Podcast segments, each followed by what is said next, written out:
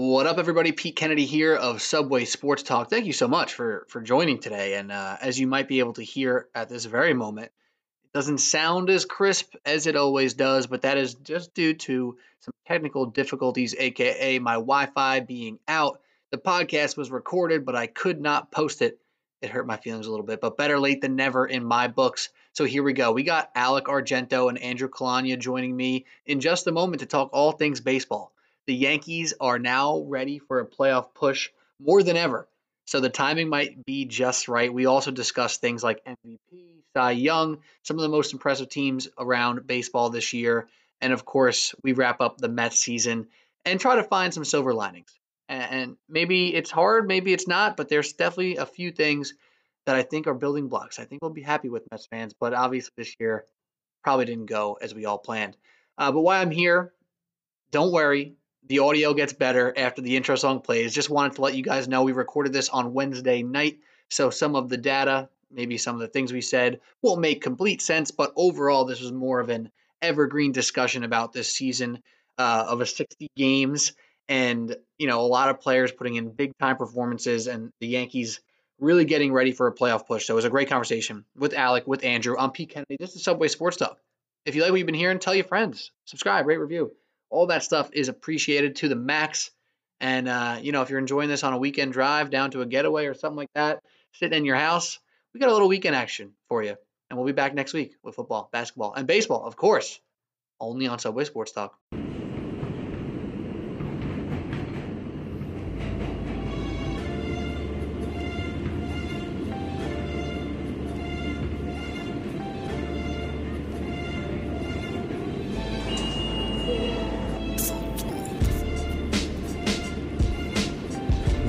To Subway Sports Talk.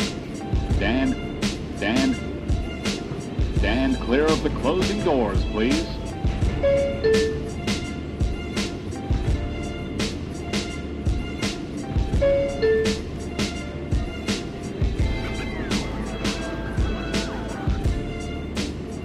All right, Subway Sports Talk. Now I'm joined by my baseball guys. It's been too long, the designated hitters. But we're here, and crazily, this season is basically over. It's going to end, you know, by the end of this weekend, season's done. We're on to the playoffs, and that is blowing my mind. With football, with basketball, with everything, we've been sports overload. It's been great fun. Uh, but now it's time to really break it down, get into the thick of it. About the Yankees, you know, the Mets are kind of on their way out now. Puncher's chance technically, but we're not feeling too good. The Yankees are still in a seat in which could become the driver's seat, but now I'm rambling too much. Let me get our, our guys in here right now. First and foremost, Alec Argento, what's up, dude? Sup. You know what it is. It is b- baseball is sup right now. Is sup. That's what's up, because uh, the, the playoffs are sneaking up on everybody. Obviously, you know, with me probably being a little more into the basketball than you guys, uh, it extra snuck up on me. I, I imagine it did for you guys too. And, and also, Andrew Calagna is here. What's up, Andrew? Hey. You know, it's uh, it's crazy. You guys obviously keep up with baseball a bit more than me. Um, do you feel like this playoff snuck up on you as well? Uh, it can't just be me, right? Oh, for sure. I mean, it, the season feel it, it should be May right now, and it's hard not to feel like it should be May, especially when, you know, one start from a from a starting pitcher can put them into Cy Young contention or take them completely out of it. So, uh, yeah, it, it came out of nowhere, and especially now that football and basketball are in the thick of their seasons and are in their respective spots. But, uh, you know. The season starts for the Yankees when it's the playoffs, so it is what it is. And, you know, that that's funny, and we're going to talk about that specifically with the Yankees because, you know, there was a lot of different moments in this season for you Yankee fans, right?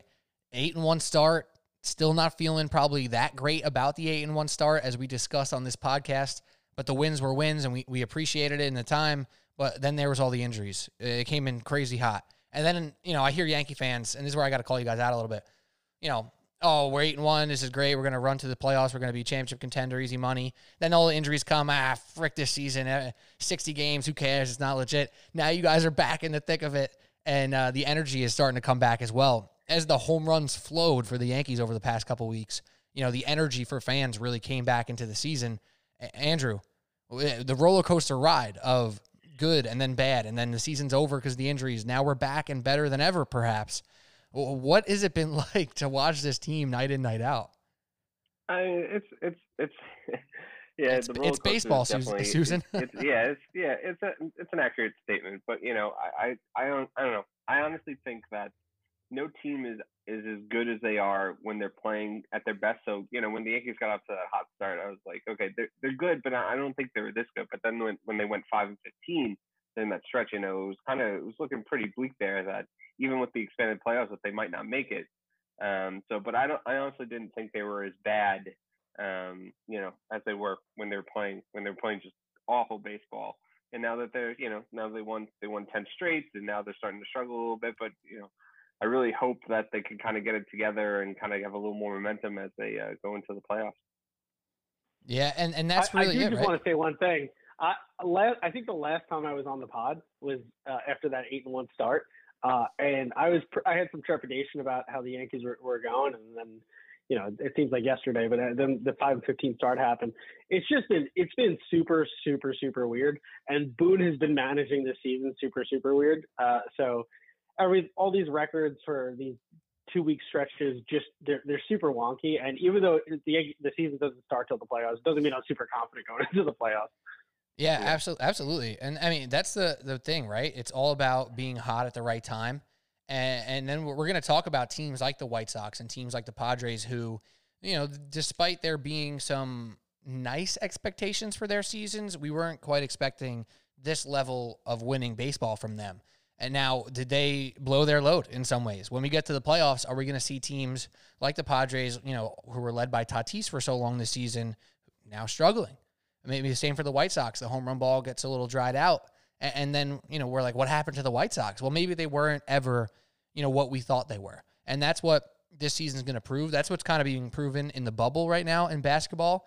It's like, oh, we had all these ideas uh, based off of a shorter season that it didn't complete our ideas, right? So in basketball, obviously it was going on as normal. And then the end where it really ramps up and you see those big games for the Clippers and for the Lakers and the likes of, Uh, the Bucks and whatnot, where things get more serious and it's not just easy peasy, the Bucks are the first seed. Things change in the playoffs. Right now, baseball's in that same exact boat. Without the stoppage, it's just been one shot through, where these these wins in the sixty-game setting are nice and great and, and appreciated, appreciated by fans, I'm sure, across the country. But when it comes down to this other style where the game slows down, as we've seen in baseball in the playoffs, it becomes slightly different. Will it continue? I don't know. We will have to see. We will discuss how we feel about the Yankees and some other teams going into the playoffs, but let's talk about these sixty games or fifty-five games at this point. There's been some stellar performances by teams and players alike. So we did our M V P picks before the season started, and you know what? We we did all right. I think we actually picked a bunch of players who were real close outside of Aaron Judge and his obvious injuries, um, which derailed his M V P season. We had some good picks. I know Acuna was mine. Um, Mookie Betts was Alec, and and he's obviously right in the thick of it. I mentioned Tatis as like a, a sleeper. Um, Juan Soto. Yeah, Juan Soto, who missed, you know, he's only played forty-three, forty-four games, something like that, but he's in the thick of it with his numbers. It really is crazy, and we saw some stellar performances from the stars of this league. So, um, you know, Alec or Andrew, whoever wants to go first, are, are you shocked by some of the totals? What do you think about some of the totals? Uh, you know, home run count, R B I count, things of that nature. In this setting, we weren't ex- sure what to expect.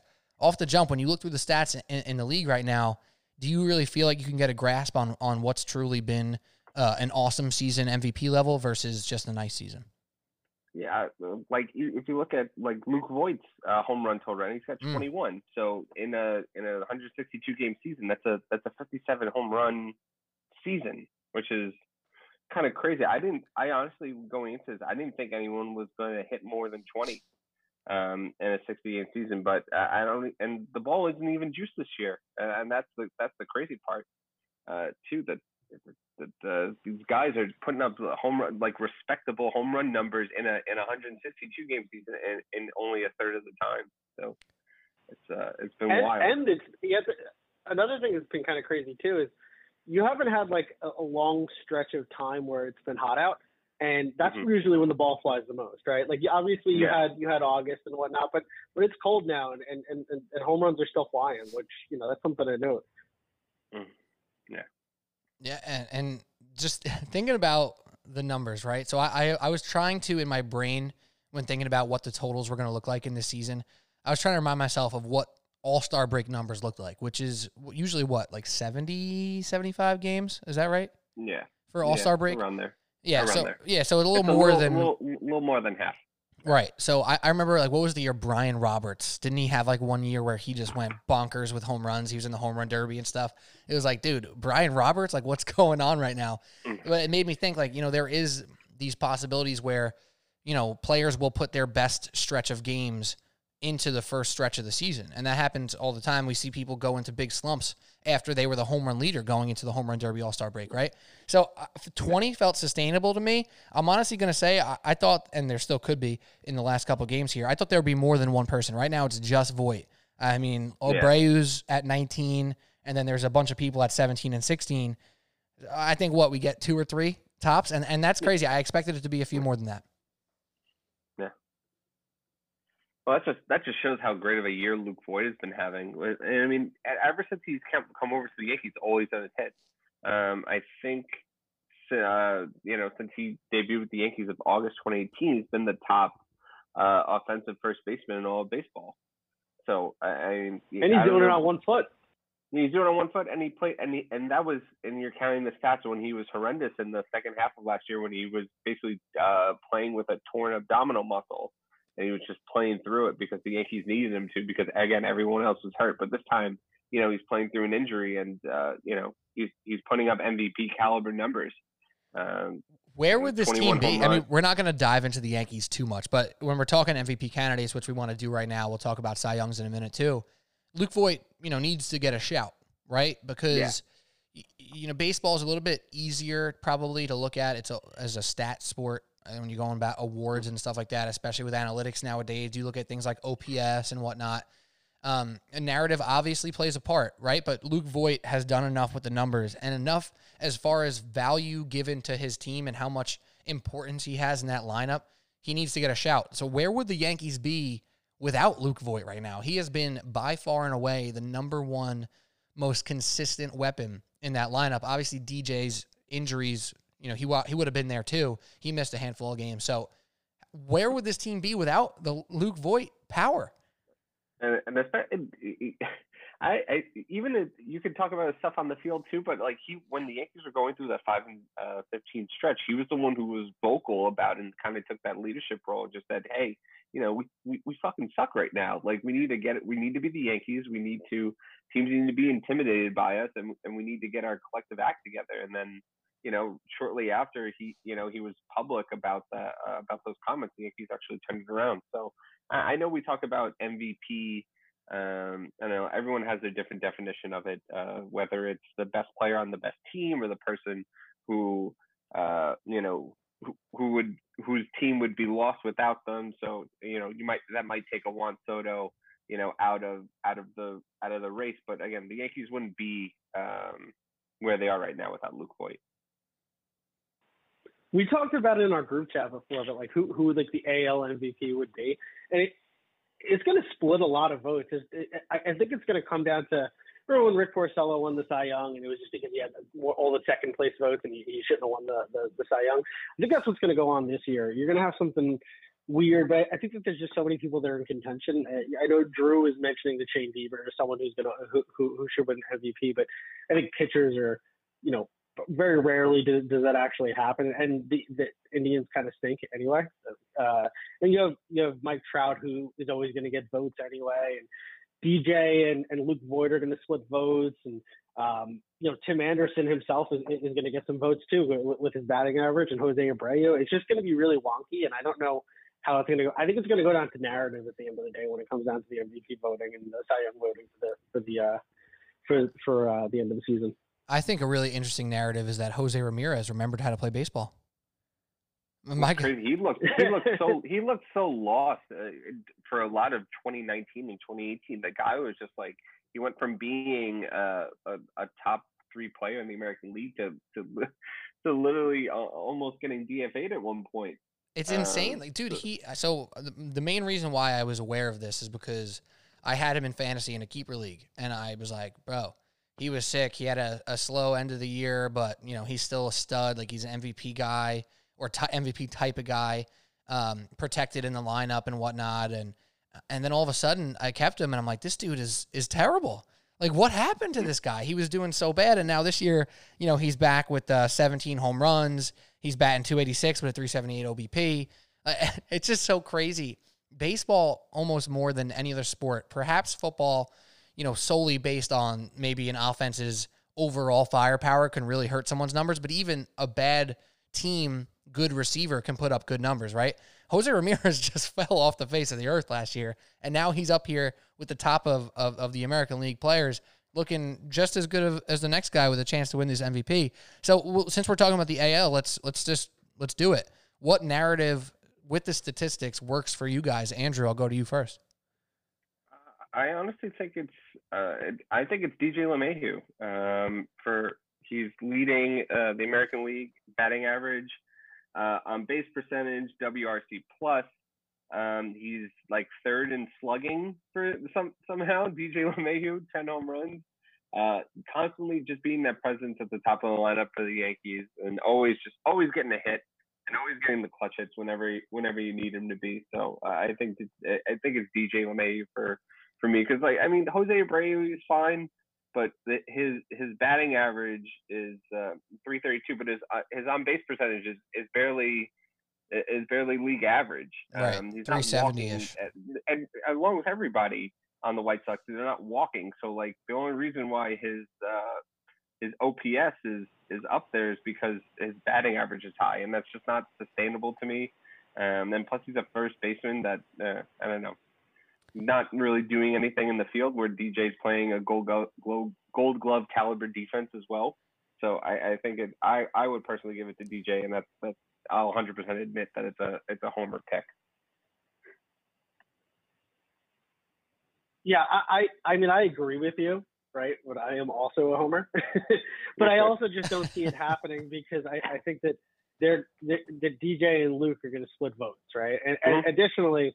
D J D J missed a little bit of time, and I know it's a little bit of time, but it, it, you know it, it's, it's the equivalent of what, like thirty games in, in a real season. So like that's that's a lot. Um, he'll, but he'll I, play, I just don't see if he, who, I, if he plays the rest of the season, uh, he'll he'll play in fifty of the sixty games.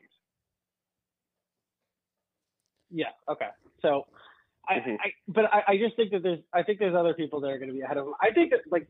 There's, there's people know what you're talking about, like Nelson Cruz. Nelson Cruz is having an awesome year. How old is he? Like sixty-five years old. Oh my God. Um, but he's so forty. Old. But I, I just, I don't.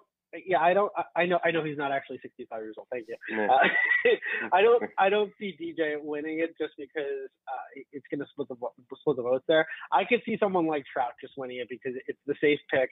There's not a lot of variables to it, um, and you know, it's not like it's not like past. Uh, baseball where nobody wanted to vote for a team that was out of contention. I mean, Trout has proved that year in and year out at this point uh, by being in contention for M V P. So I'm just going to go with the safe, boring pick with Trout uh, for the safe, boring player uh, and and just take it from there, because I, I just I, I can't imagine D J running away with it, or or Jose Abreu or Shane Bieber running away with it. I just think the votes are going to be split too much, and Trout's going to get enough first place votes for him to for him to come away with it. And yet, I, see, how do you how, how do you pick Mike Trout after we had this conversation in our group chat of you just absolutely shitting on Mike Trout for for, for like? Thank yeah, you, but, thank I, you, I'm not, but I'm not. You, I'm not. I'm not a voter. T V?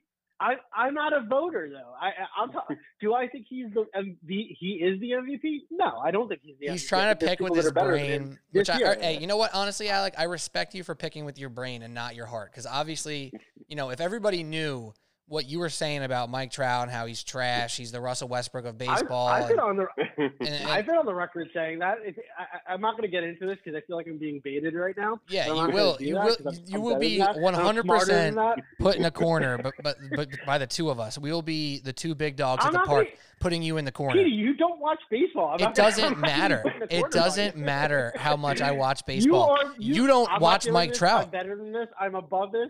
I'm above this. I am not doing this. You're right? not above uh, I, I You act like you walk, I, watch Mike Trout more than three times a year. Well, the Yankees. Oh, yeah. Well, oh, yeah. No, no, well, year, right? Whatever. So you watch him against the Yankees, right? So you're trying to come out here and tell us that Mike Trout's the Russell Westbrook of the M L B. Guess who else doesn't watch him for the rest of, for the rest of the year? Everyone else in the world. They just look at his stats because nobody watches Angels games. Right. Nobody in the world watches Angels games. But you just are completely so disregarding. You're disregarding the fact that baseball and basketball cannot be compared in this situation. It's a silly argument that you make. Basketball. You're the one who compares basketball. No, you're, you always say that he's the Russell Westbrook of the M L B, and he's never going to win. He's never going to leave the playoffs. Good, I say that because it's a good comparison. That's why I say that. It would be a good comparison if Mike Trout had zero self-awareness, tried to do things that he wasn't good at all the time, and, and nosedived his team into the ground every single year. That's not what Mike Trout does. He actually is the only thing keeping them in a semi-afloat place. Like, come on, dude. It's just not the same when you're putting up the numbers that he's yeah, putting that's up a, in that's baseball. What the, that's what the best player of all time, which is the narrative that the media wants, that's what that's what he's supposed to do for your team. Keep them afloat. When you're ten games under five hundred every year, that's that's what the best player of all time should be able to do. I'm not saying he's not good. He's very good. He is not the best player of all time. He, people crown him a Hall of Famer after his third year in the league, Uh, which is ridiculous, and he very well could, could and should be a Hall of Famer, but he has proven nothing outside of individual stats. And it's like, if you are that good of a player, you should be able to carry a team. Every there's been countless cases in baseball where they have carried, where there have been players that have carried teams. He has never done that. I just I just want to say that Alec said he wasn't going to get baited, and then Alec just went on a five-minute rant. Yo, I'm, I'm so sick of you two. You guys suck. I'm, you just sound silly. I just hope that you know that you sound silly. Because you, uh, you, I don't sound silly. I sound I sound enlightened. All of you guys are fucking sheep. You guys are sheeple blinded by this narrative that you're told he's that great, and you can't prove to me why. And there's a stat that can uh, prove anybody in the league is the best player of all time if you want to do that. And that's literally all that Mike Trout is. He gets no. his WAR. His WAR is inflated by the fact that he's a center fielder. His WAR is down this year, by the way. And shortstop. His WAR is down. Yeah, his defensive WAR is his defensive WAR is in the negatives. If you're being, yeah, if you want to be specific. His, his defense is definitely taking a step back this year. I'm just saying. The way, the way the WAR works, you get you get added points in your WAR by by position. It's a silly statistic that is incredibly imperfect. So you, if you are a center fielder, you automatically get a higher WAR than somebody who is a first baseman. That's just how it yeah, works. Cool. Well, it's, well, yeah, it's ridiculous. It's a hard, it's a, it's well, it's a harder position to field. That's why. But again, I don't think WAR is the end all be all of stats. Uh, but I that's think what, just, and I'm not saying that you do this, but the, the media, the narrative is that he has a more WAR than fucking Luke Gehrig or, or Babe Ruth or Joe DiMaggio or whatever it is. It's like, okay, but that wasn't a stat that anybody gave a shit about until five years ago. Like, that's it's not how it goes. And it's a stat that's I, incredibly I imperfect. There's not even one definitive, there's not even one definitive WAR. There's, there's just multiple war. wars. And, and, and, bang, bang yeah, and, and then uh, there's also and there's also defensive WAR and overall WAR. It's just a bullshit statistic. I'm sorry, I don't like to curse on the podcast, but I get heated about Mike Trout being the best player of all time. I said I wasn't going to get baited, but I got baited.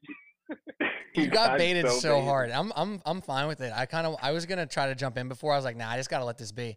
I mean, listen, can we, can, can we, me and Andrew, because we're on the same side of this, can we specifically argue that uh, what Mike Trout does on the baseball field every single year for the past eight years or whatever it's been, uh, specifically, you know, is valuable to his team? Like, yes and no, sure, because his team sucks, so we know, but yes, because of all the advanced analytics, right? But watching him play the game of baseball, like seeing the highlights, watching him move, watching him hit home runs, you know, he doesn't really steal bags anymore, but he used to. Like that, it, it's all incredible. The eye test is passed by a million percent. So for yeah. you to come out with this incredibly strong take, it, I, I give you credit for it because you actually, you know, you you have conviction. You don't always listen to the other side of it, but it's okay. Like I, I'm not hating you for this take. I just hope that you know that it sounds silly. That's it. Like that's. I just need you to know that it no, sounds no, no, silly. No. What I know is what I know is that it, it sounds counterintuitive to what you're being told. I get that. I get no, that but that's the case. Now, here, this is why this is how I will make the basketball comparison because Russell West, what really pisses me off is what, Russell when, West, is when Russell in Westbrook. Sports, when in sports do we not value winning anymore? What, no, no, I'm, I'm in like, let me finish, let me finish, let me finish. We decided that winning doesn't mean anything. Why, why is Derek Jeter considered one of the, one of the greatest players of all time? Because he won. He I think won Derek Jeter year, would right? tell that's, you that's right now that Mike Trout was a better baseball player than him. Right now, he would well, say that. He, he had, and Mike Trout does have a higher W A R than Derek. He passed Derek Jeter last year in W A R. Last year. Yeah, in like fucking half the season. Anyway, the point okay, is, so, the so, point so is, wait, hold on, hold on, hold on. You look at their careers, and what do you value more, M V Ps or championships? I understand. In baseball, I, I, I, in baseball, there's a conversation there. In baseball, there's a conversation there because it is so hard to win championships. There's been so many great players in baseball to not win championships, like. Mm. And there's so many great players in every sure, sport that don't but win. But not the greatest of all time. Think of, when you think of the greatest of all time, who do you think of? You think of players who have won World Series. It's, it's mostly I mean, Yankees. You people. talk about quarterbacks, and, and Dan of, Marino gets brought up at like what, number six, seven on the list? Yeah, and, he never won. And what's the first? What's the first thing you think of when you think of Dan Marino? The fact that he didn't win a Super Bowl, and that's the right. reason he's not the greatest quarterback of all time. That well, you I, I, you will always say that Tom Brady or Joe Montana is better than better than him because they were because they won Super Bowls. I think of Ace Ventura: Pet Detective when I hear Dan Marino. That's a problematic movie. We're not allowed to bring that up anymore. Laces out, Dan. Oh my God! All right. Well, I think that's a good place to segue and get this thing back on track here because yeah, let's get, let's get back on track. Rails. All right. So uh, you guys made your pick for A L M V P. I really don't know who the hell I'm going to pick here. Like. To me, D J, if he just played a couple more games, was a little less unassuming. Like he just is. He he's a guy who, he's boring. Other he's than boring. When he's you watch, like right, I've heard a hundred Yankee fans. So the, the flash on Trout's game is way higher. I'm just saying. No, you're talking. You're, are you talk, no, I'm, I'm talking about watchability. Talking about watchability. Vanilla, you're talking about his personality. No, no, I'm talking about like watchability and flash, like. D J makes yeah. wonderful oh. plays all the time, but Mike Trout hits balls that it's like, holy hell, this is going to be, you know, yeah. the most the most watched baseball highlight on Got Instagram it. for the next week. Anyways, D J, the games and the unassuming personality and fl lack of flash in his game, it just hurts him in, in the narrative standpoint. I, I think I think it's going to be, you know, the smart pick. I like Alex because of the second vote, third second place vote, third place vote will help Trout stay up.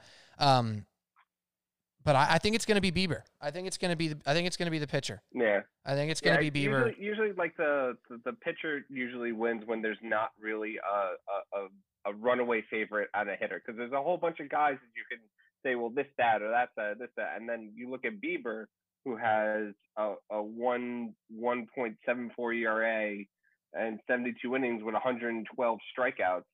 Uh, you know. And uh, you know, it's eight wins. I mean, right. wins don't really mean he, anything. Well, he's but, eight. He's eight know. and one, and he's got an incredible, you know, set Does of numbers. Does he have a star left? Does he have any stars left? In, uh, on the no, that's it. I think that's. I think that's it. Well, that's going to be tough. So I think they're doing that with all the all the aces, right? Because I, I yeah, think Derek Cole is done, even though he was insulated. To... Yeah. Okay. It's yeah. So I was going to say because if you were to have one more start and Bieber gives up three runs, and then Garrett Cole goes out there and, and does a complete game shutout, then you're completely changing the story, right? So I just wasn't sure if they had an extra game uh, each there. I, they're all they're all basically done for the season. Um, so Shane Bieber, yeah, one hundred, one hundred twelve strikeouts in seventy-two innings, which is bonkers. Uh, he didn't really walk any. He didn't walk anybody. Um, you know, his his whip's a point. The entire season. Yeah, no, he, his whip. He basically. He, he walked eighteen guys the whole season. Oh, okay. So, I, I was going to say, if he didn't walk anybody in sixty games, uh, that would be like yeah. the greatest season of all time. Just call it the, yeah. the Shane Bieber Award. Just change it. Um, no, I, yeah. I, I don't know if Bieber's the right call here just because, you know, now more than ever, you can argue that the pitcher impact for the season is less, especially since his team wasn't good. But they won his starts like at a pretty good clip. And uh, yeah. it's going to be hard to argue that. And then all these other guys start splitting the votes. Trout's the only other guy, yep. and Rendon's not going to get votes, but he had a good year. Um, Trout's mm-hmm. the only other guy who doesn't have a teammate, even a teammate who's going to take votes for him. So, you know, um, Tim Anderson and Abreu take votes from each other, like Alec said before. So I don't, I don't know. A L M V P is a weird one, so we'll see what happens there. Let's move it to the N L M V P situation. It's it's, it's just a, I'll, one last thing. It's just too bad that the Yankees uh, kind of put it, punched around Clint Frazier under the minor leagues, or else uh, he'd be in the running. For, oh yeah, uh, the M V P vote as well. Do you think that Clint Frazier turns into what he did this year unless the Yankees handled it the way they did? Because I feel like, and you know, I, I was, I, you know what, yeah. I'm gonna, I'm gonna say this because Drew told me that he would expect an apology on the pocket, and I said I would never do it. I'm gonna do it. Clint Frazier completely changed his game around oh, this year, yeah. and I, I, I, will, I, I'm not a man who admits he's wrong very often, but I, part of me thinks uh, I'm a little woke on this that Cashman and, and crew were uh, playing a little chess while we were all playing checkers type of thing, mm. to get him motivated, because that's the personality that he has. Because yeah. you, there's no other reason that he could. He, he has like the fourth most defensive runs saved in the league this year, and he only yep. played a, like two two quarters of the season, or I mean, uh, two two thirds of the season, or whatever it is. That's outrageous. That that change is so dramatic that I think yeah. that he would not have been the player that he became this year unless he had that back and forth Scranton shuttle situation going on to where he is now. And now he's now he's our left fielder for the future. And I would never wanted him to be the left fielder in the future. So. Yeah. Alec, to and you. Plus he's, plus, he's healthy from that concussion too. That it feels like the that effect kind of lasted, lingered a little longer than I think anybody. Yeah, but, but even prior to the concussion, even yeah, prior to the concussion, outfielder. He was never a good defensive. No, at all. And now he now he's making diving catch after diving yeah, catch, great. and making it look great. easier. Alec, yeah, to you and to Clint Frazier.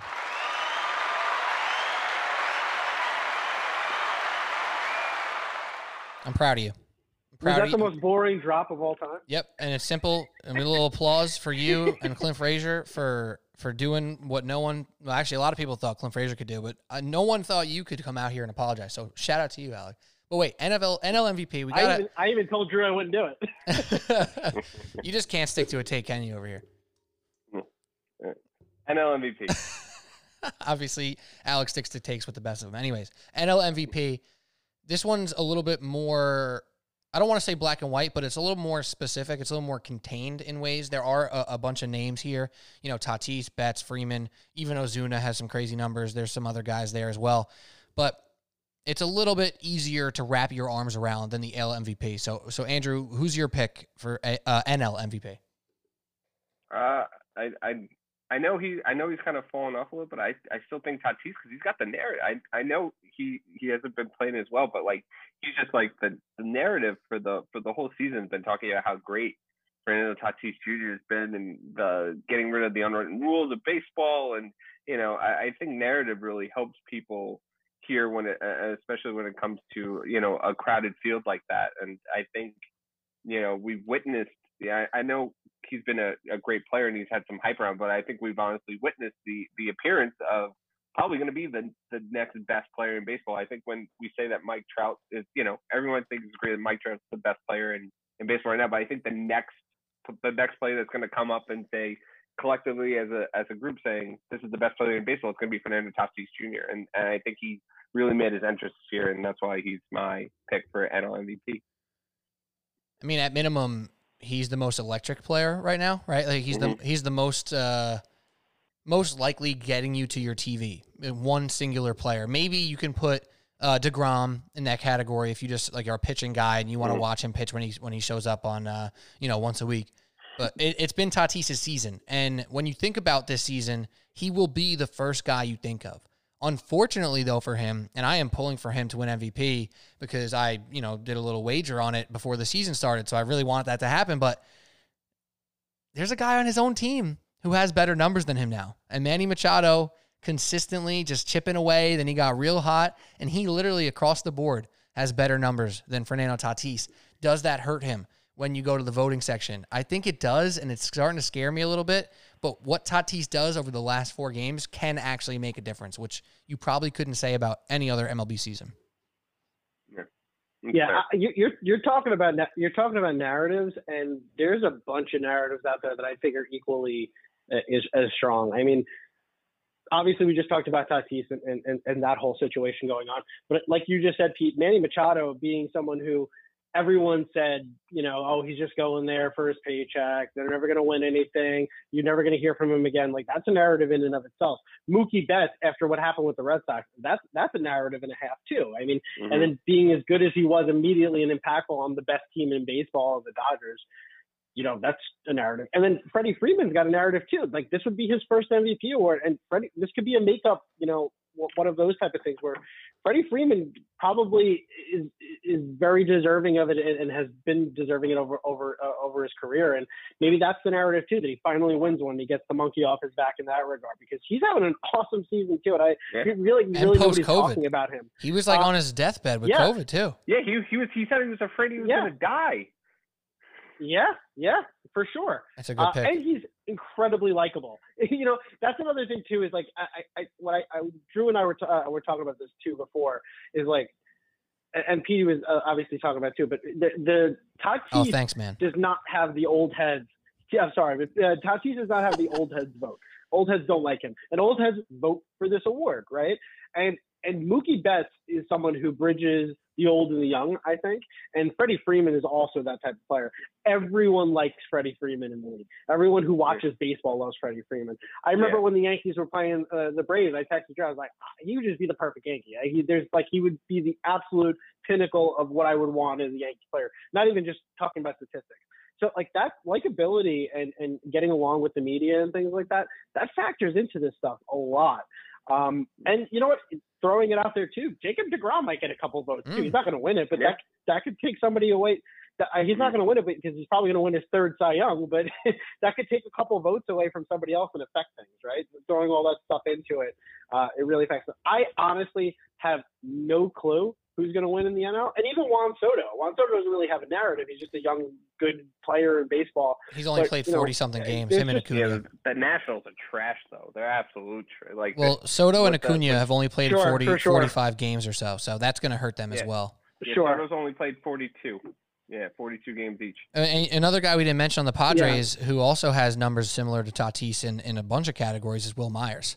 That guy's been yeah. been hitting baseballs very far this season. Uh, so that's six, tough. sixteen. I heard I heard uh, the best line on the, uh, I think, Baseball Barbecue podcast is called, from The Ringer, and they said you basically took Mookie Betts, copied and pasted him in L A. It's the same exact dude who's a stud. And I thought that was perfectly said because it just doesn't happen all the time in any sport where someone makes a huge career change or goes to a new city or whatever it is. You know, maybe they even outperform. Maybe they, you know, don't live up to the hype. They just copy and pasted Mookie Betts, and he is still an absolute stud. Yeah, and, and no one's and, crazy and about, he's locked and, up for them ever. yeah. Yeah. And you know what's kind of crazy about this season, too? Is like, I know we talked about, like, you know, would there be any real surprises? If you're looking at, like, the, the leaderboards for, for both these leagues, like, you have Soto, Freeman, Ronald Acuna, uh, you know, all those guys are oh, in Dom the top. Smith. The top. Yeah, well, Dom Smith's in there, too, if you're looking at W R C plus. Dom Dom Smith is really the only like real surprise that you're seeing on like on these leaderboards here. Like a lot of like even in a sixty game season, like the the, the best the player showed out. Regressed, yeah, re- yeah.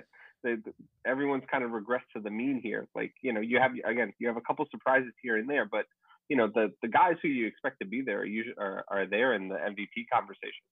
Yeah, and and the guy who maybe you wouldn't expect to be top five on the leaderboard is Marcell Ozuna, but he is a guy who you expect to be, you know, towards the top at least at the minimum. Maybe not expect, but oh, he, he's he's one of the best hitters in baseball. Bro. He's he's one of those guys that just wakes. You, you, he falls out of bed and hits a home run. He's always been like that. His power's yeah. off the chart. So I, I'm going Tatis based off of my own personal wants. I want that to happen. The narrative's behind mm-hmm. it. The numbers are not. So we'll see. I think Freeman yeah. will, will probably be like the pure numbers vote. Uh, Alec, what do you think? Mm-hmm.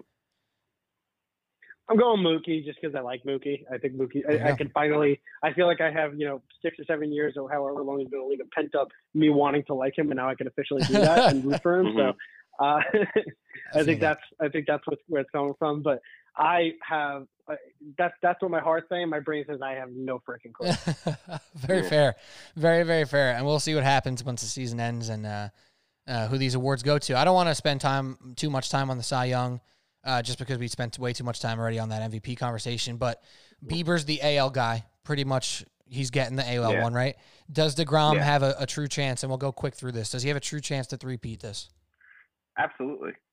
Absol- absolutely. I mean, the, the I think his last start, again, we're, we're talking about uh, a start can, you know, swing everything. His last start, which was his last start of the season, struck out fourteen guys. So um, mm-hmm.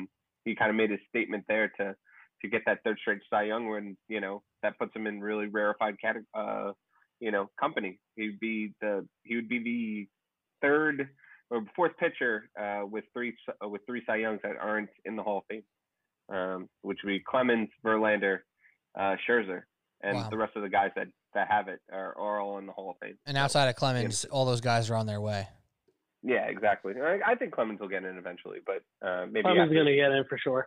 Yeah, maybe in the Veterans Committee or after he's passed away or, or something like that. But, I, you know, he'll, him and Bonds and all those guys will get it eventually. Yeah, and when Pete Rose dies, he'll join them too as well. It's such a shame. Yeah, what a shame. Yeah, I think it's a posthumous. What are, you, what are you trying to prove? What are you trying to prove? You know what I'm saying? The guy, poor guy's so old, he doesn't even know what hallway he's in anymore. He's wearing Skechers, just walking around aimlessly. Yeah. Uh, and, and, and M L B, let's talk M L B Mets and Yankees. Yeah, yeah, we're getting there. We're getting there. Yeah, M L B's in bed with all these casinos and stuff, but still Pete Rose is banned from betting on uh, on baseball, so yeah. it's a it's a weird it's a weird thing. But let's get. What are you gonna do? Yeah, we ain't got time for that today. We ain't got time for that. But it's all good. The other names, I just want to throw them out there. We got uh, maybe perhaps a little Trevor Bauer action. Yu Darvish has been awesome. Uh, this mm-hmm. guy Lamet on on the Padres uh, is also got some insane numbers. So those are probably the other names that would compete Dimmelson? with DeGrom. Dimmelson, correct. Dim- I I did not know uh, his first name. I remember I just seen it all year. D. Lamet. On like the box scores and stuff. There you go. Dilson, Dilson, Dilson, Dilson that, there you go. Danielson. Maybe he'll win it. Uh, but let's move on to the Yankees. Subway Sports Talk. Uh, Pete Kennedy, Alec Argento, Andrew Calagna. We're talking baseball right now, and it's time to talk about the real meat and potatoes. You may not think it's the meat and potatoes because now it's way farther into the podcast than maybe we expected, but we got worked up. What are you going to do? When Alec starts saying stuff about Mike Trout, yeah, I get worked up, and, and it's probably one of the only takes I have extremely strong about baseball is that Mike Trout's amazing, and you cannot change my mind. Anyways, the Yankees. Sheep. The Yankees. They're back? We feel good? I don't know exactly how to feel today versus tomorrow versus the next day, but it's all going to not matter once we reach Sunday and the season ends and we're getting ready for exactly who they're going to play in the playoffs, what their route's going to look like, and all that jazz. So basically, just give me a confidence level that this team, we're not, we won't go with championship winner yet, but true championship contender, A K A in the championship, A L champ, championship series. What's the confidence level there for the Yankees and why? I, I, I'm, I'm, I'm fairly confident. I mean, if you're going into a series, uh, you know, again, no off days now in the playoffs, the Yankees still have a, a very deep bullpen, and, you know, you still have, you have three reliable starting pitchers right now. And Garrett Cole, Masahiro, postseason Masahiro Tanaka, and Devy Garcia. Um, you know, hopefully they can uh, secure at least the, the, the home series uh, against the Twins, get, lock up that fourth seed. Um, you know, they play a lot better. In twenty twenty, they played so much better at home than they have on the road. I mean, small sample size. So at home, so far, they've they've had two seventy-six, three sixty-six, five fifty-eight, but on the road, uh, two seventeen, uh, three sixteen on base percentage, slugging three fifty-six. So uh, not great. Um, so hopefully they can lock up home field advantage. And I hope that Aaron Boone can actually start managing playoff games, managing games like the like they're the playoffs and that they actually matter. Because um, he's been doing too much of this thing where if the game doesn't go to script, that he kind of just throws in the towel just way too soon. You saw him do it tonight as well. That the second they get down by more than like two or three runs, that he'll just throw out, you know, garbage relievers and they'll, you know, just get lit up. So I hope that he has a lot more urgency. And, and, and it was kind of strange for him to. to do that too, because he, he did that in his rookie year as a manager, and I felt like he improved last year um, yeah, to not do that so much, and then kind of regressed back to the mean, um, you know, kind of making those rookie mistakes all over again. So I hope that, that he can get it in gear, uh, and, you know, but uh, overall the Yankees, uh, you know, they're healthy. Everyone's healthy. They have the pitching to, to outlast uh, a lot of other teams um, in the, in the playoffs. So, you know, I'm, I'm feeling fairly confident with a, with a few caveats. So wait, Drew, can you just explain to me real quick the postseason format in terms of home field advantage? So the, the wild card round is actually held in the stadiums, the respective stadiums, yeah. right? Yeah. And then following that, it's in the bubble, correct? Yes, correct. That's correct. Okay, so my answer is going to be, I, I don't have a black and white answer for you here. Yankees mm-hmm. play the Twins. If that's the yeah. case, and Yankees have right. home field advantage, I'm at a ten. I'm at a ten out of ten.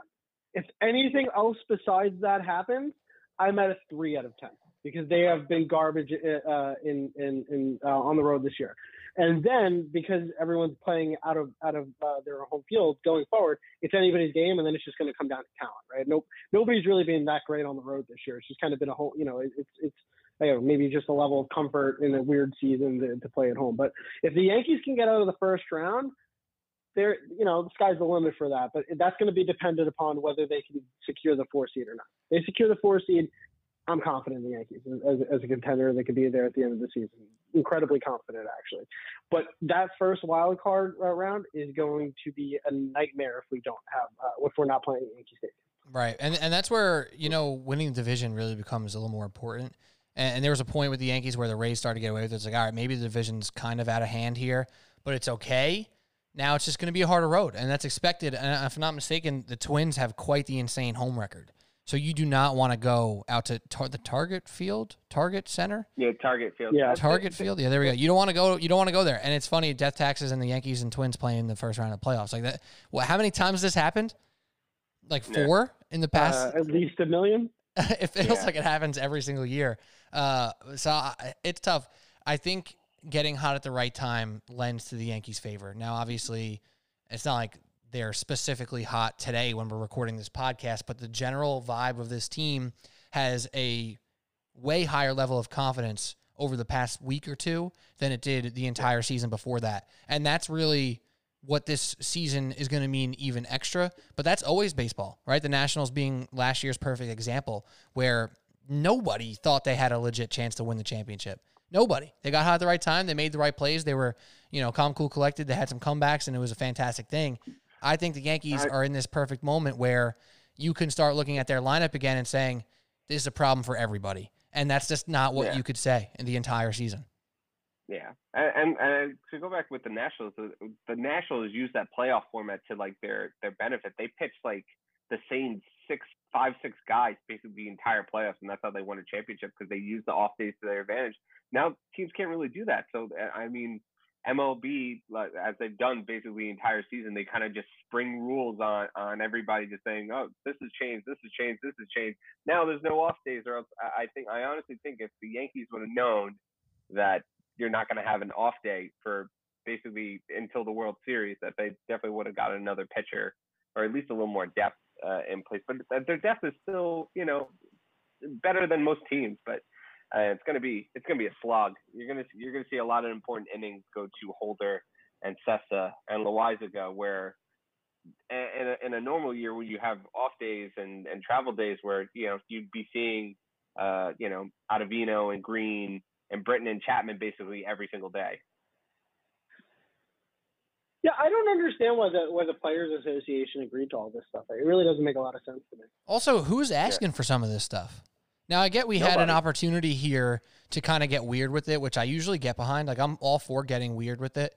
But it seems like there's a couple things here with baseball where it's like, wait, that one just seems kind of like, why? It seems unnecessary. Well, the extra playoff teams, sure, it's cool. It kind of throws a wrinkle into it, but there's enough of a wrinkle in this season. Who who wanted this? I guess yeah. more, it becomes like um, a money thing, I guess, right? So there's more teams, more obviously, games yeah, in the playoffs. A, so yeah, it is why, what it is, but it's just kind of weird. And that's why Manfred wants to to do this next year, which is which is crazy, which is just straight up a money grab. Like there's no. But how many games do you no, play? If you if you play one hundred sixty-two and then, you know, uh, make it to the World Series, you play what? Just under two hundred games. Say you go like five or six games every series, right? Like, so, one hundred, like one hundred, at least one hundred eighty-five games. So add another round. Like teams are going to be playing nearly two hundred games. I feel like if anything, this season taught, uh, maybe maybe they'll shorten the season and then add to the playoffs, but then that kind of throws off the the statistical, you know, wonders of baseball's history. So that's kind of weird. But yeah. It's change. I don't know. It's going to be interesting. Yeah, like he, I mean, I mean, like, for me, nobody, like, no. the, go ahead, go ahead.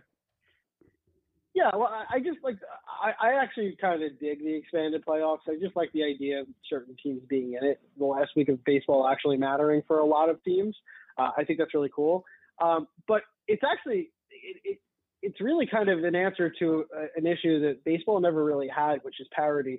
Baseball has the best parity in all sports. Oh, for opinion. sure. I mean, you look at who you you, you haven't had a repeat uh, World Series winner since the Yankees did it in uh, what was it, ninety-eight? Uh, uh, yeah, ninety nine, ninety nine, two thousand. Yeah, yeah. Well, ninety-eight, ninety-nine, two thousand. Um, they won all of them. Yes. So I mean, like that's the last time it's happened. Since then, you haven't even had. I don't think you even had anybody return to the World Series twice in in, in, uh, in a row. No, nah, the Royals um, did. So it's kind of an answer. Uh, it was the Phillies. And, and, the, and the Royals. Oh, yeah, right, right, right.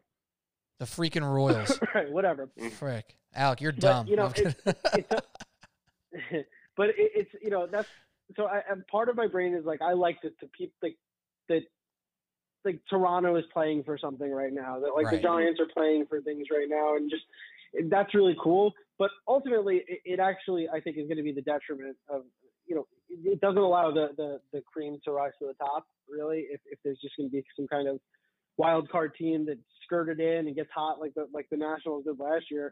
You're a lot more likely for that to happen going forward, and, and you know you, you're not going to see the best product on the field a lot of the time, I think. But yeah, um, I do, I really. What's that? No, it's not even like, you know, when you think of like a Cinderella team, like if it was like if every team got in, then you have like a sixty-eight win team like getting in. But like who who gives a shit if it's like an uh, five hundred team getting in? That's just a mediocre team. Getting that's not a Cinderella team like getting hot. Well, that's what the N B A. Like, the that's what the N B A does. Yeah, well, that's what the N B A does. I mean, you, you can make you make the playoffs every year. But more than not, one one or two of those teams is below five hundred. What's yeah. the next excuse? That's uh, I yeah, don't, no, that that'll never know, happen. You know what I'm saying? I, I don't even have to say anything about the. Why are you trying to trigger me right now, Drew? Why are you trying to trigger me? I'm sorry. I'm uh, sorry. I mean, um, uh, unfortunately, what you yeah, don't I, want. I, I just yeah, I'm just not a fan of the expanded playoffs beyond this year. This year is fine. You know, it's a sixty game season, and it ensures that the, you know the better team. You know, when the when the Yankees were going through the five and fifteen stretch, you you know people were panicking that you know maybe they wouldn't make the playoffs, or they maybe they would just be the eighth seed, but like. If it was the the normal season, like there would have been serious, serious issues about the Yankees not making the playoffs. But now, you know, it, there was never really in doubt that they would have made it. So, you know, I was perfectly fine with it going this year. But beyond this year, it just doesn't doesn't make any sense, and won't incentivize any teams to actually spend in free agency or to, to add or make trades. Or it'll effectively kill free agency, one, and two, it'll it'll kill trades. And this that, I feel like that's the best two parts of uh, of baseball. Or at least for me, it's the transactions. Yeah, but you're saying that as a, you're saying that as a Yankee fan. You're saying that as a Yankee fan. I'm sure the Royals would be really happy to be able to keep players every year. You know, I'm sure. I'm sure these smaller market teams would be happy if they don't have to worry about free agency and worry about trading their pieces like the Marlins always do after they, they're finally good and have to get rid of everyone. I think if you if you're de, de-incentivizing people, I think it's actually a better experience for the fans, because not every fan is rooting for the Yankees or the Dodgers or the Red Sox. You know. Yeah, uh, but, but even but even then, you, uh, like like you just want teams to just you know just be like, ah, we're good enough. You know, we don't have we don't want to spend and get better. You don't want to put a better product on the field, and and that'll just make everyone mediocre. I, I don't know. I hate punting your season. I hate punting your season. I I hate I hate having to sell, knowing that your team is out of it like pretty immediately, and like I think it's awesome that the Orioles were competitive this year for the most part. Like I think that's cool, because they like like fighting for a playoff spot until last week of baseball. Like I think that's really cool. I'm I'm cool with that. Yeah, I'll, I'll, I mean, I'm I'm with you more or less there, Alec, because it is cool to see. Because most mostly all of these teams have a player or two you can kind of sink your teeth into or appreciate. But what you don't want is the yeah. Orioles versus the Marlins in the World Series. And, and if, if the extended playoff, like the the, Ori- the Orioles you have, are you out. You had the Mets versus the, the Royals not too long ago. Yeah, and that wasn't that wasn't like, you know, no one was happy like that the Royals won outside of Kansas City. Like no one cared. You know, at least the Mets yeah. were a New York team. But I if it, if it was the Royals versus, uh, I don't know, I'm trying to think of a team that no one cared, like Royals versus the Pirates, we'd be like, ugh. Yeah. Unless there Nobody were some superstars it. on the team, you know what I mean? So it, it's a it's a give and take. I'm just saying, like you, you you get that stuff, and then it turns it creates a city into a big sports town. Nobody gave a crap about Oakland being a, like a like for basketball, and then the Warriors won a bunch, and then right. it creates this atmosphere to it, and they become a marquee team, you know? Right. I mean, even but how, but how did know, but how did how did the Golden State Warriors build that team? They they got draft picks, they tanked, and they got draft picks, and they built themselves up. And, and and another thing I'll say is that right, like, and they didn't have to trade yeah, anybody away, or so I mean you know that yeah. that incentivized them to keep onto those players.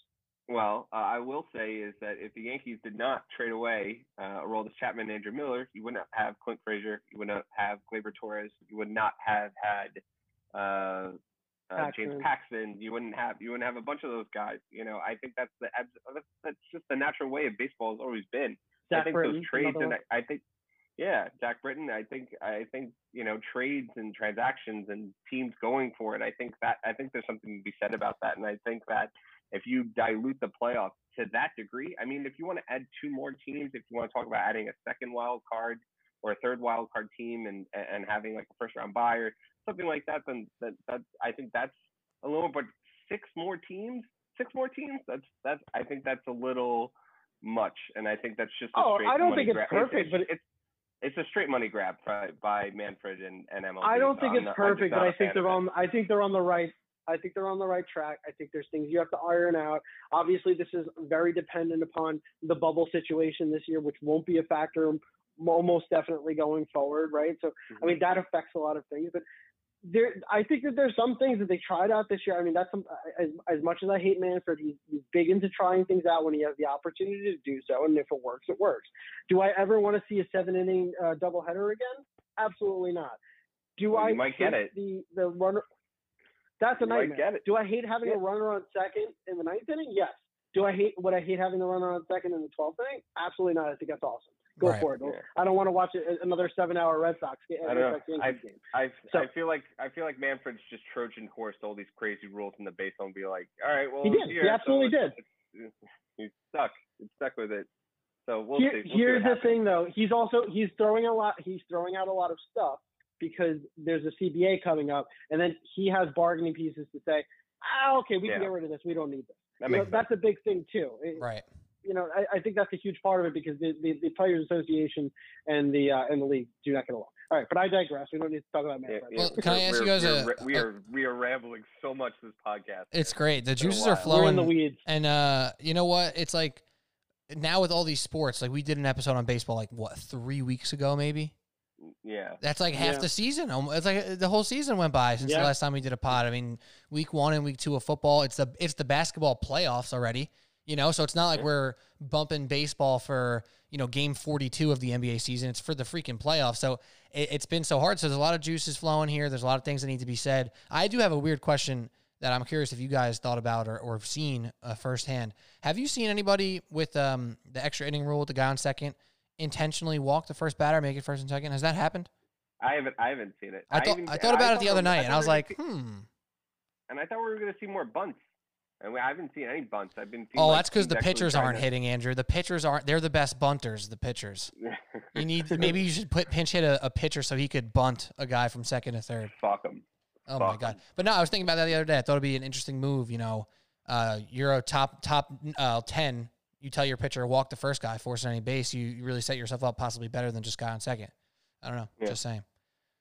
I yeah, I guess I guess I, I, I, I wouldn't do that if if like if I'm if I'm leading off the inning, if it's the top of the inning, because every run is so crucial. Like I've seen plenty of extra inning games where you score one run and then the other team scores another run. Like right. that happens That's pretty true. often. But if, if you score two, like I feel like two two is like you're probably gonna lose this game. Three, you're definitely losing this game. I don't think I've seen anything past that uh, with with the with the extras. So, I mean, if I was the home team and like I was trying to preserve it, then sure. But I, I just I, I can't imagine intentionally putting another runner on. Right. Uh, maybe maybe you get a. Uh, the first, first get the first guy out, then maybe walk the guy. I don't know. It was just something I thought about. I thought it could be an interesting yeah, strategy. I could see that. I, I I could see that if you have two outs and you you put the guy on first so that you uh you can get the force to third if you need to. I don't I don't hate that, but never to start out the inning. I think that I think that that's just kind of a, a, leaves you open for a risk when you don't need to. Yeah, yeah. That's, that's so good. Pete, that was a stupid question, I guess. Hey, you know what? It led to some conversations that led us to a better place. So how about maybe I did a good question. Ever think about that? Ever think about that? All right. Well, last but not least, because we got to say goodbye soon because we're almost up to an hour of us talking baseball and whatnot. We just have to kind of wrap it up on the Mets, right? So there is an outside, outside chance. They basically need to win out. I'm pretty sure they're losing as we speak to the Tampa Bay Rays yeah. on Wednesday night. You know, this will be out after that. Uh, so they have to basically win out. They need the Phillies to lose. They need other teams to lose. It's not looking good. Not that we're going to act here like the season's completely over, because it's technically not, and we'd look silly if we acted like that. But it's not looking good, like I said. So can we wrap up the Mets? Can we just uh, – can we each go around the room? This is something that uh, we like to do, Our friend, me and Alex friend group. We go around the room. Everyone has to say two different things, one good, one bad. Can we go around the room here and just say one good thing and one bad thing about the Mets seasons? Because there was some positives despite the lackluster win totals, uh, and then there's some stuff that just really needs to get figured out. Uh, so, Andrew, as our resident Mets appreciator and supporter, I'm going to give you the floor first. One thing good, one thing bad about the Mets season. Uh, the Mets, the uh, good thing. We'll we'll start with the good. Something good. Something good. Um, they're, they're take your time. Take your time. Stop stalling. Stop stalling. Something good. Something good. Um, no, well, I, I I actually had to put that. Um, so their offense, uh, second best offense in uh, the National League this year, behind the Dodgers. Wow, um, second best right looking, now. Se second best. So uh, in seventh overall in baseball, um, uh, by W R C plus, um, by uh, offensive WAR, um, and a few other few other uh, categories. So you know their offense has been great. You know you've had great seasons from Dom Smith, Michael Conforto. Uh, Robinson Cano turning turning back the clock. Uh, Nimmo has been great, great leadoff hitter. You know, even when Pete Alonso and McNeil have kind of struggled um, a little bit, they've they've shown flashes of brilliance too. Of, you know, why they were why they're all important pieces. And all these guys are coming back next year, so you know you can kind of you can kind of be excited about um, you know that that offense still being you know a top a top you know top three and and. Not even, not even just National League, but in baseball, they're, they're a great offense that that walks. That you know they have they have some speed. They uh, you know they hit for power. That's a you know, it's a really good offense. Um, and as negatives go, I mean, I I, I keep trying to choose between um, the really inconsistent starting rotation and the really inconsistent bullpen. Um, I'll I'll go with the rotation. You know, I I picked. I know when you asked me at the beginning of our of the season, uh, which Mets starter can kind of pick up for you know Syndergaard going down, and I I picked Matson. Matson's been horrendous, Oof. absolutely terrible. It was a six E R A um, or something close to that. Uh, and you know, so, the, I think it's. A, I'm I'm seeing a nine right now, by the way. Oh, in his E R A, something crazy. Sorry, I haven't I haven't checked in on Steven Matz, but yeah, it's a, a crazy bad E R A. You know, Porcello is so inconsistent. Um, Waka's been awful. They've Oswalt started a bunch of games. You know, it's just been, you know, outside of DeGrom um, and uh, David David Peterson, uh, he's been he's been he's been fun to watch, and I think he's definitely a piece to build it. And, and maybe does Seth Lugo become a full time starter now? Who knows? But um, you know, so you have a little bit of hope going into next season. But again, it was so it was so inconsistent, and you know, you have to build back up Lugo. Um, after not pitching as many innings this year and, and last year. So who knows if he's going to be a starter going forward. So you have a lot of holes in the rotation um, outside of DeGrom and Peterson. Uh, you know, you have to fill them in. And, you know, the Mets don't really have the prospect, um, you know, to kind of fill it in after, you know. So it, it, it, was, it was a real shame uh, for them. That's a good answer. Uh, the pitching staff is probably the easy negative to take, right? But you uh, went specifically to all of it, which is all bad, except for DeGrom. Outside of DeGrom. Literally, it's DeGrom, Diaz, and Lugo. I, I guess that kind of spoils one of my good ones. I'll come up with a new one. But Edwin Diaz seems that to be... That was going to be mine. Oh, I'm so sorry, Alec. Just take the floor. Go, go, go. Well... But, well, between between Drew saying everything about the Mets and you taking the one thing, I was like, oh, I'll sneak this one in there. I had nothing to say. Sorry. It was Edwin Diaz. He, he, he doesn't look like the best uh, version of Edwin Diaz, but he looks like he's regained something and he's better than he was last year significantly. Do I trust him in a big spot? Absolutely no. not. But he's one of those guys where his stats look a lot better. Right? Oh, yeah. So I mean... There's that. He, He he reminds me of the Yankee fan, and I, obviously this is a little, you know, um, on brand since they have him, but reminds me of De Dylan Betances, where I always told him the Yankee fan, his stats are going to look great every year, but I never wanted to see Dylan in a big spot because mm. I knew he was going to throw a wild pitch or blow the game or whatever the case is. And Chapman to a degree as well, honestly. Um, but uh, so but Edwin Diaz looks a lot better than he was, and that trade isn't looking as bad as it did because you also have Robinson Cano, like like Drew had said, looking a lot better than he was, and you know this for this year they they weren't really the problem for the Mets. So I, no, I you know, that was not. a net positive. If anything, they were the, the um, only po one of the few, well not only, but one of the few positives. Yeah, Yeah, and you had, you had a couple bright spots there. I have a, few, a couple people that emerged this year, and I have a feeling that's going to be Pete's answer, so I don't want to take it like like I took his. Um, but, uh, you know, the, the the rotation, I think, is is the biggest thing this year that was bad. I mean, I, I don't think anybody went into this and said, oh, well, you know, these are a bunch of lottery tickets. A couple of them will break. I think everyone said outside of DeGrom, this team is garbage, and for, for the rotation. And losing Stroman so quickly didn't help. And knowing that Syndergaard was out already, and not that Syndergaard's been great for the past couple of years, but this rotation was never going to succeed. Um, so, I, you know, it's just what it is for this year. So that's my negative. And how funny how the turntables, right? So the Mets were this team with a great pitching staff who couldn't Love hit, it. and yeah. now they have the second best offense in the N L, and they can't pitch. And the Yankees have had this bullpen that was unstoppable over the past couple of years, and that was, you know, one of your bigger issues Uh, at different points of the season. So definitely turned quick. Yeah. Uh, one thing that neither of you guys mentioned, it's not on-field specific, but the Wilpons sold the Mets. Shout out yeah. to Steve Cohen. That's a positive. Let's go him, and let's go new Mets under the new ownership. Uh, but specifically, you need to just say Dominic Smith, right? So yeah, absolutely. Obviously, the things with J D Davis were real nice this season. Like, he had a nice, uh, nice run. Pete came around, showed the power again. We talked about um, Robinson Cano. Conforto probably doesn't get enough credit as, as a great hitter in this league, but it's all about Dom Smith. We knew Conforto was good. We we knew what Nimmo could do. We know about Alonzo McNeil. We even kind of felt okay about J D Davis. Dom Smith was a guy we never got to sink our teeth into because we never saw him play every day. What did he do? Just, you know, just live on top of the leaderboards in the N L in a bunch of important categories. Uh, shout out to him. He's an everyday baseball player from here on out, and uh, it's it's about damn time.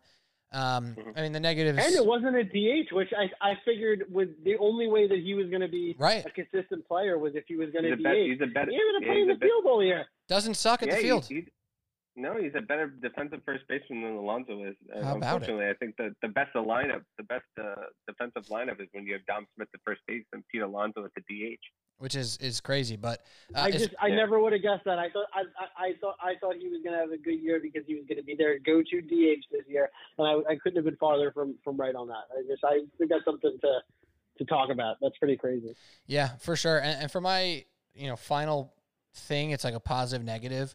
It, it, it's the classic thing. I, I'm trying to remember the exact text that my friend sent me. Oh, yeah, he, this was it.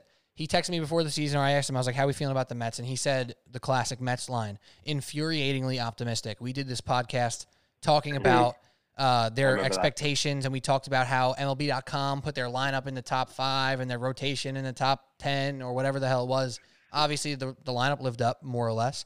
Rotation did not. But those expectations with the Mets, they're the classic team. Kind of like the Giants. It feels a lot like the New York Giants, actually.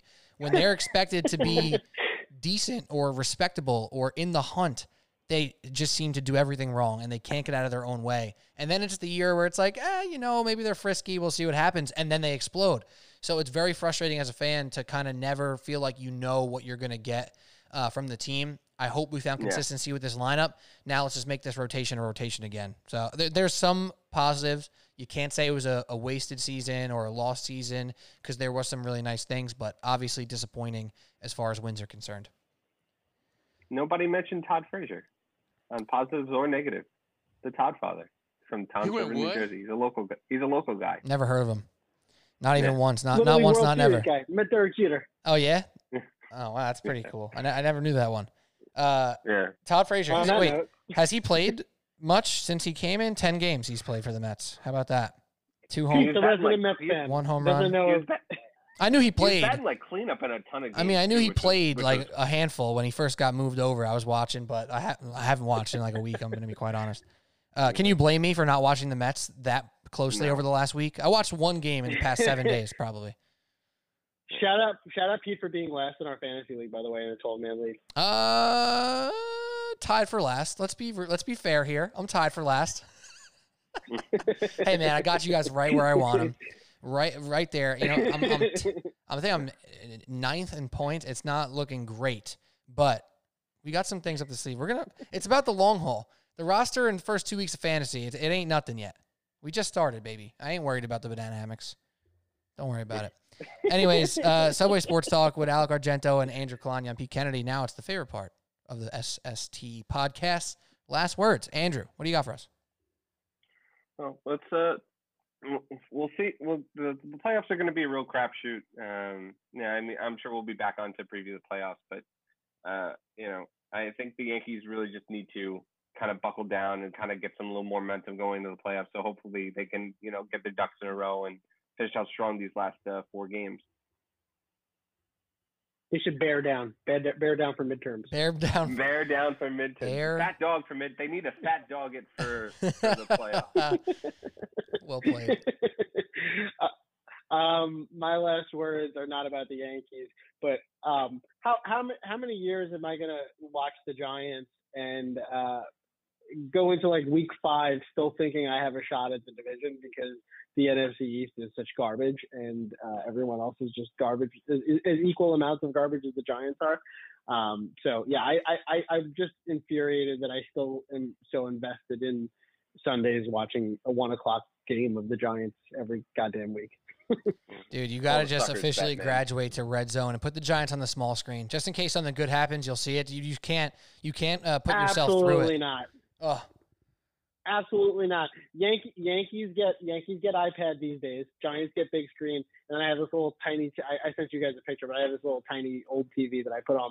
Uh, uh, I put the red zone on or something like that because I, I can't not watch Giants. Gi- Giants get precedent over anything because they only get sixteen games a year. Dude, Sundays fo- are the fo- best. Fo- yeah, football for me right now. It's just uh, it's just a vehicle for me to day drink and eat chicken wings. Um, and follow my fantasy team. So, yeah. you, you and nobody just, else in the world. Yeah. Oh God. I will say, I will say about um, fantasy, and uh, I made the mistake. I did four teams this year. It's too many. Dumb. Three, three is officially my absolute max, and two is officially my ideal. But I don't think I can get down. I think I'm in too deep with a couple leagues, and now I have four, and it's it's overwhelming. I'm like, oh, I got that guy. Oh, no, he's not on that team. Oh, I'm playing against him in this league. Oh, shit. You're, you're, you're, you're basically rooting for you're, when, that, when that comes down to it, like, you're rooting for everybody. That happened to me last year where I thought I was going to get out when I had three, and then I ended up with six. Oh, my God. I was, that's I was, terrible. I was, rooting, I was rooting that's for terrifying. The whole, I was rooting for the whole – I was rooting for the whole league. Oh. So I was like, touchdown. No, wait. Yeah. You know, so I'm down to one. Pete, if you have to, if you have to, lose, if you have to lose a team – Uh, since I was the newest league that I made with all of our closest friends, uh, would you lose this league next year if you had to? Um, you know what? It's tough. I joined two new leagues this year, so I went from two to four. But I, in your league, I'm oh and two, and in my other new league, I'm two and oh. So it really just depends on the results. Oh, but wow. I'm gonna I'm gonna suck it up wow. probably and just do. I'm just gonna do them all, and I'm just gonna figure it out. But the mistake that I did make, the, the, the mistake that I made. Is so I had the tenth pick in three of my four drafts, and I had the ninth pick in one of my drafts. So it felt like I had the same pick in all of them, and I just mentally couldn't allow myself to pick the same guys for my first two picks. So I got, like, real weird with it. And, I mean, my first and second round picks probably aren't my uh, detriments right now, but I don't know. My teams are real weird. There's a lot of things that need to happen. I, I'm not ready. I'm not, I'm not mentally prepared to look at all four waiver wires and – Oh, it's a lot. Oh, I'm getting stressed out just now thinking about it. That's, that's, that's way too much. Anyways, this is fun. Subway I'm going to be hyped up. When he loses all four, honestly, when he doesn't make the playoffs. Oh, that's – let's bet on it. I'll make mean. the playoffs that's in not, your league right nice. now. I guarantee it. In playoffs. Sneak in. That's just not nice, man. Oh, wait, wait, one more thing before we go. Shout out Pete and my apartments for not having dogs uh, barking the entire time once in the entire podcast because we both have puppies here. That, Hell yeah. Uh, we're just good boys and girls the entire time. That's a good point. My my girl Shayna is actually laying on the floor right next to me. I can see her. I'm looking at her right now. She didn't make a peep. She is super duper tired, and she's now two for two. Two podcasts, not one peep. I'm very proud of her. So my my my son my son slept through the night for basically since uh, like he's been four months old. So wow, he's humble, been humble brag. thirty, so yeah, humble brag. I've been getting so much sleep. All the good boys I'm, and girls are getting boobs tonight. Make sure yeah, Jack absolutely. gets a boop. He's going to get a boop in the morning. Oh, man. All right, y'all. Subway Sports Talk, this has been great fun as always. Uh, we'll be back with a baseball preview at some point. I guess we might have to squeeze in three episodes next week because football, baseball playoffs, yep. and like we're really getting close to the N B A Finals. So how about it? Sports, baby. That's what it's all about. Subway Sports Talk. Uh, blah, blah, blah. Alec Argento. There we go. I was about to say Andrew Calagna. I don't even know. Anyways, Alec Argento, Andrew Calagna. I'm Pete Kennedy. As always, thank you so much for listening. Subscribe, rate, review. You know what to do. Have a great day.